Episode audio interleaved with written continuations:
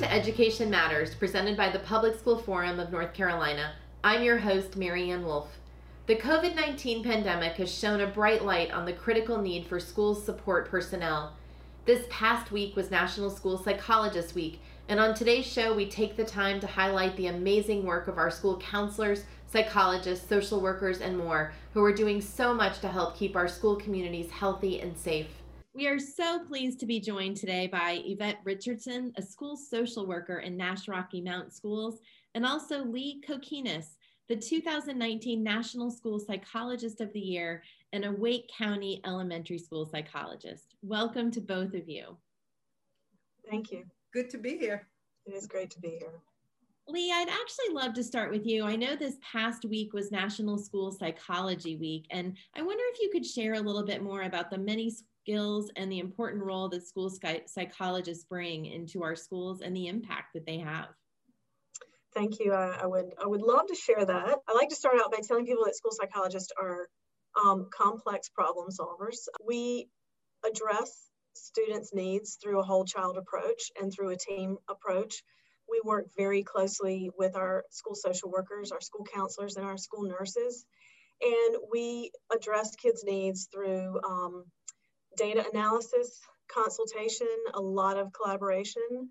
Um, we often evaluate kids and we are often um, involved in the intervention side, the intervention and prevention side. Yvette, I wonder if you would tell us a little bit more about the role of social workers in our school and how that's evolved with COVID 19. Yeah, so um, I, I, like to think of the role of the social worker, overarching uh, role as, as being a broker. We're, we're linking um, the school, the community um, with home.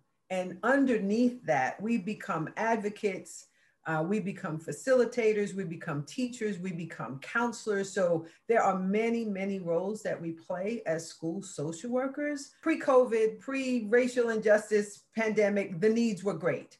And now the needs are even greater. We're seeing um, needs of hunger, homeless instability has increased. I think that's uh, pretty much across the state, not, not just in any particular county.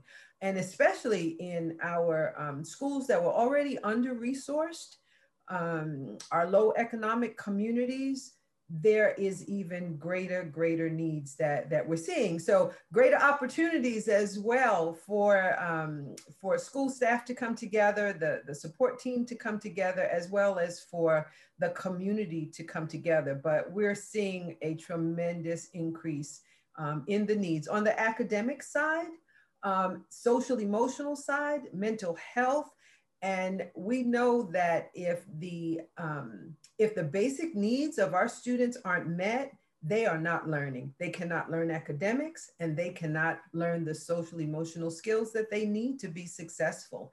Um, so we look to find the needs, try to meet the needs, try to eliminate the barriers that get in the way of school success for our students. I wonder if both of you would share an example of an innovative or team approach that you've been able to use, especially with COVID 19. Student support services teams are meeting. Um, which is which is also the specialized instructional support personnel depends on who which acronym you're using are coming together and um, talking about students getting information from families to see what are the needs um, and really looking at where do those needs fall along Maslow's hierarchy of needs and triaging their needs. So sometimes we have, sometimes I'm working with my school social worker on getting kids access to community resources. Sometimes I'm working with um, just the school counselor to see what are the social emotional learning lessons that need to be delivered, but triaging um, those needs and looking also um, just at the innovative um, practices that have to go on for specifically for school psychologists to deliver evaluations because we're still attending to the policies around um, special education evaluations. And so there's been a lot of creative problem solving that's occurred. Um, I think the, the, the team approach in everyone looking at the same needs and then pooling resources, identifying resources to help meet those needs. Um, I've seen where um, I want to say typically it has been uh, the social worker has been looked at the as as the person who would go out and do home visits. I'm seeing administrators doing home visits. I'm seeing counselors do home visits, dean of students. So there's more of a um, collective sharing of, okay, who's going to go out and, and find this student or who's going to go out and try to connect with this parent to get documentation signed. So I see a greater level of um, accountability being taken uh, by the entire team to just get things done and get the resources um, to the families that need them. Yeah, so important. And I know another challenge that we keep hearing about is mental health and how crucial it is for everyone, including our educators. I wonder if you would both talk a little bit about, strategies to help our educators and our students. Um, Yvette? Yeah, one of the things that, that I see us doing is uh, providing educators with um, information about how to take care of themselves, how to prioritize themselves. So we're doing um, here in, in Nash uh, County Public Schools, we're doing a lot of work around building resiliency, not just for our students, but also emphasizing to staff, it's important that you build your resilience. So providing them with wellness tools, um, providing them with spaces during uh, after the workday where they can come together and talk about things that are hard for them. Um, and then again, teaching them how to reset their nervous system so that they can get into that that place, their resilient zone, where they can, uh, you know, do what they need to do, not just in the school but also outside of the school. So I think it's it's just talking about it, is creating those spaces for staff to if I need a minute, I need a minute because it's hard today. Mm-hmm. um, and having people in place that they can go to and, and, and provide resources for.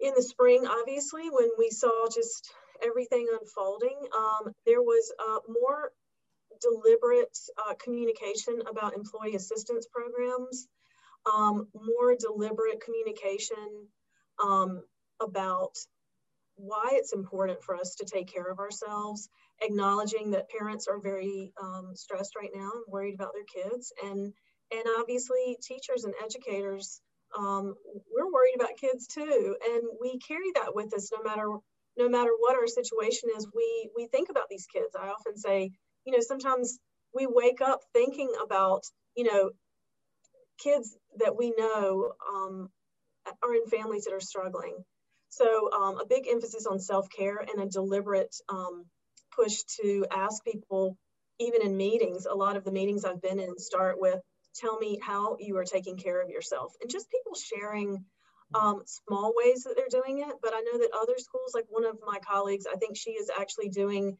a yoga hour um, one or two times a week for educators at her schools. Like you can join, and this is a way of self practice, but also taking a walk with you know your school social worker outside for 10 minutes is is a form of self-care so I just a more um, embracing that it is a real thing and it is um, it's an absolute need now for educators well, thank you. And as we wind down right now, um, I did just quickly want to address, Leigh, that we know there is a shortage of school psychologists and other school personnel and support personnel and resources too. And I wonder if you could share any recommendations you might have or just how do we address this need?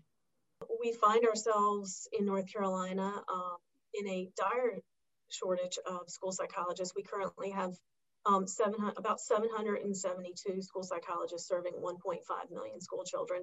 And that's the piece of data that, that I live and breathe and, and wake up thinking about because um, it is, um, it impacts um, at so many levels. Um, the resources that we're uh, that we're currently uh, that we have in place is we have uh, we have our um, names as eligible professionals on the Forgivable Educational Loan Service. We are working on um, ways to uh, recertify people across, respecialize and recertify people across the state, um, and bringing about an awareness. But we've also had several um, bills that have gone through to address the recruitment and retention of school psychologists, um, and which we're which we hope to increase in the um, near future and ongoing.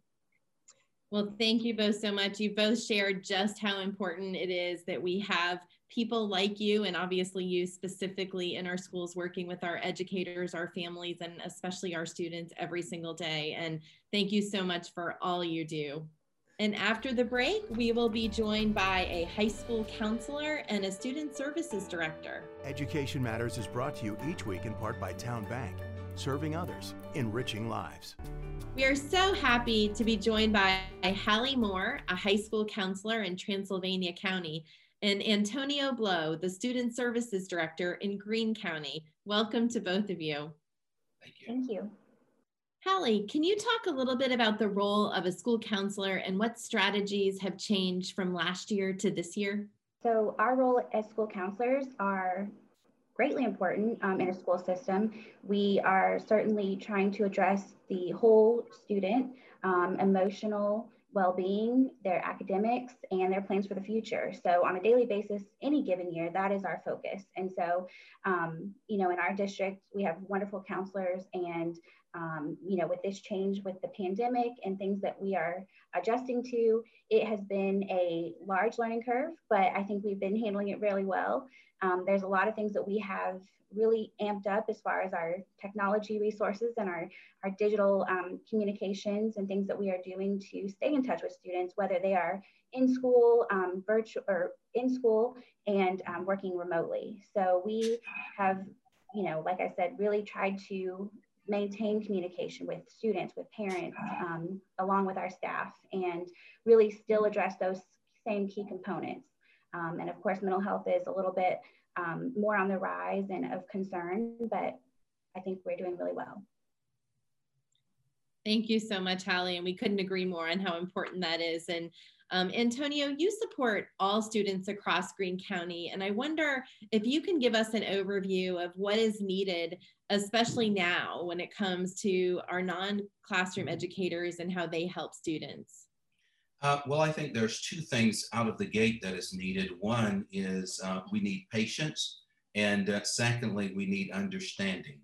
Uh, these are unprecedented times, and every day um, we see situations are changing for students, situations are changing for staff, and, and for families. And so I always remind our staff that we only know part of the story when that student come uh, into the school district. So we need to um, we need to have understanding.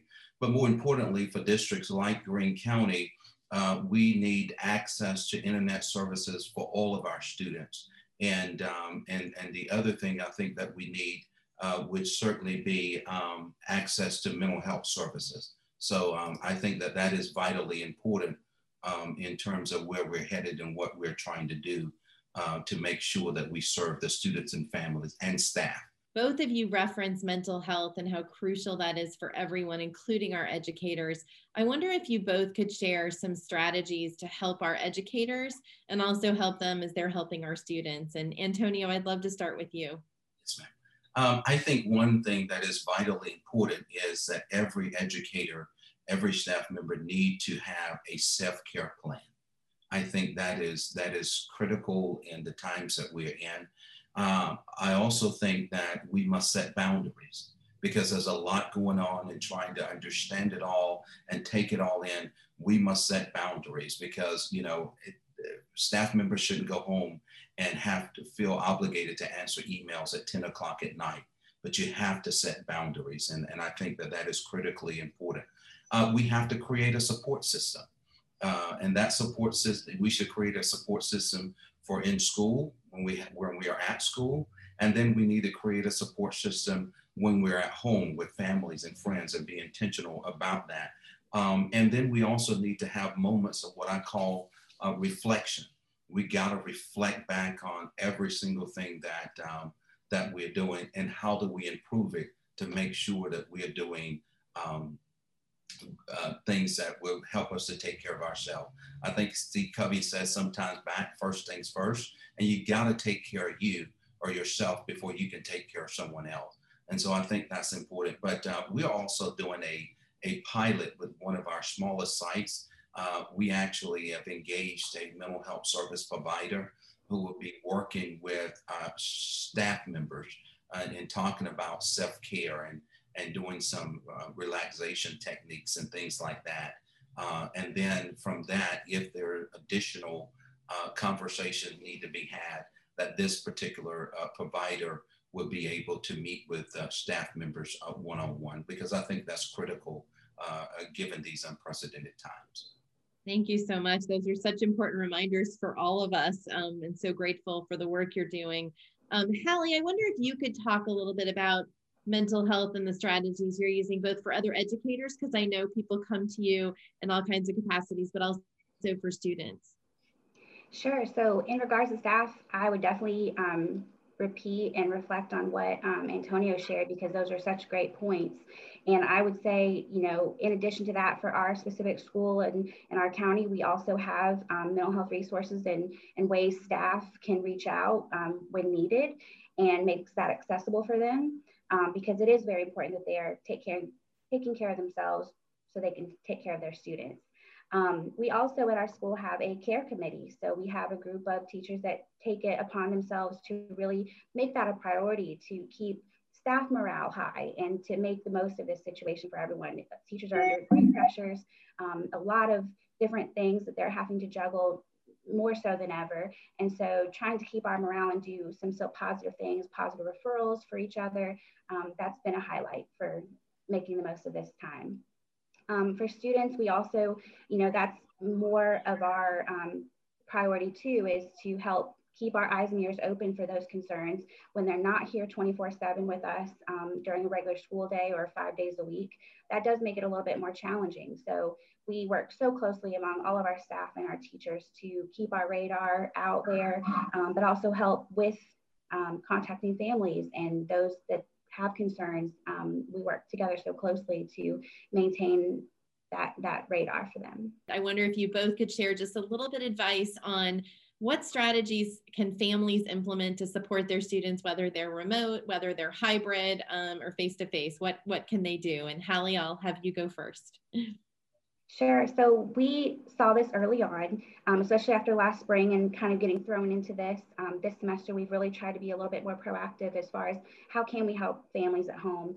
You know, they've got so much on their plate already, and, and adding school and, and their student at home is another layer to that. So um, myself and my co-counselor, we have created a parent guide um, to really try to put together a lot of resources for parents to reflect on and to access if needed, just for helpful reminders or some tips, that, best practices. Um, it may be technology resources, it may be just helping have those conversations at home. You know, we don't expect them to be the teacher, of course, um, but just to stay engaged and help remain positive so their student can remain positive as well. In the same light, uh, pretty much uh, create a um, a daily schedule. I, I think sometimes being at home, we can allow kids to uh, kind of do their own thing, but create a daily schedule. Uh, stay connected with, um, uh, parents can stay connected with their child's teacher. Uh, parents need to be able to ask questions, um, ask questions of administrators, central office folks, um, but also ask questions of their child, their students. Show me your work, you know, uh, ask questions, uh, create a parent network um, this is um, a challenging moment for all of us and and and and, and frustrating in, many times but creating that network. So you one you find out hey you're not the only one that is uh, frustrated and and and don't know how to navigate some of the systems but i also would encourage parents to do positive reinforcements. You know when a child completes something you know, celebrate them, make a big deal of it. I mean, whether it's a special breakfast, uh, special lunch, or you, you know, just celebrate them. Um, I think that that is critically important. And then I know in Greene County, we have Power, PowerSchool, which is a parent portal. So parents can sign up to stay connected. They can, uh, I guess, in real time, uh, look at their child's grades and things like that. And also in Canvas, which is the, um, uh, the way that our kids are being um, educated and, and using that platform, but parents can be a, a an observer or viewer and um, they can stay connected there. And I think the more knowledge we have, uh, the better we can kind of move forward. We're so grateful to both of you and how fortunate we are here to have you in our schools and working with our students every single day. So thank you so much. Long before COVID 19, educators, administrators, and school systems across our state had a deep understanding that successfully educating our students must include addressing the academic, social, and emotional learning needs of our students. Addressing the needs of the whole child is not only the right thing to do, it is critical to ensuring that each child receive, reaches their academic potential. And today, additional needs are emerging related to students' fears and realities stemming from the pandemic as well as the obstacles so many face due to systemic racism and profound inequities that shape our communities and world. When I was a teacher 20 years ago, I understood that my role went beyond academics. But at that time, educators didn't quite have the language, data, or information we need to implement the elements of strong social and emotional learning. Today, however, we know so much more about the foundation that this plays for learning and the neuroscience behind it. We know that when a student's stress response system is activated, their prefrontal cortex, the part of the brain needed for higher thinking and learning, is offline and not in a state ready to take in new information and process it. Research shows that students who experience three or more adverse childhood experiences, also known as ACEs, score lower than their peers on standardized tests, are two and a half times more likely to fail a grade, are 32 times more likely to be labeled as learning disabled, and are more likely to be suspended and expelled. This group of high need students, which includes significant numbers of low income and students of color, suffers disproportionately under traditional approaches to school discipline. Addressing ACEs through trauma informed practices can help to mitigate some of the risk for our students. Supporting educators and student support teams to learn about ACEs and trauma informed instruction through resiliency and social and emotional learning work are important for supporting our students. Research by CASEL, the Collaborative for Academic, Social, and Emotional Learning, and other scholars published in the journal Child Development shows a strong and substantial benefit to implementing effective social and emotional learning programs. For example, students engaged in SEL programs performed an average of 13 points higher on academic measurements than their peers who were not exposed to SEL programs, a finding that persisted years later. It is clear that the investment can have a big impact on individual students as well as on our workforce and communities. Our teachers are very involved in supporting the whole child, but they cannot do this without the support of the psychologists, counselors, social workers, and nurses. These are the people who help students and their families propel toward success, providing physical and mental health support while working with students to understand their learning needs and differences. These instructional support staff make the important connection between school and home, especially within the context of remote learning. Social workers are critical to pinpointing which students struggle with food insecurity or are in need of other outside of the classroom supports. School counselors are the ones who connect with students who are struggling in their classes, have challenging situations at home, or may need additional mental health supports. While many of our schools have school support personnel, in the majority of cases in North Carolina, we do not have the number of qualified psychologists, counselors, social workers, or nurses that is recommended. In recent months, we have made efforts to invest more in these critical support personnel through the federal COVID 19 Relief CARES Act. Governor Cooper directed $40 million to the State Board of Education and the Department of Public Instruction so that districts can hire more school nurses, counselors, social workers, and psychologists in our public schools. This is important progress, but we know we need to do more. The June 2020 action plan that defendants and plaintiffs in the Leandro School funding case have agreed to calls for an additional $40 million in flexible funding for student instructional support personnel to meet the academic, physical, and mental health needs of students. As we move forward, it is critical to understand that addressing the whole child, including social and emotional learning and adverse childhood experiences, is not optional or a nice to have but instead an important foundation for successfully educating our students. As we strive to have the education system that ensures that all of our students graduate ready for college, career, and citizenship, and on their way to post secondary pathways, we must acknowledge and act in accordance with the science and research that demonstrates the need for these integral supports for our students. Thank you for taking time with us to learn and think about education. That's all for today, and we'll see you next week.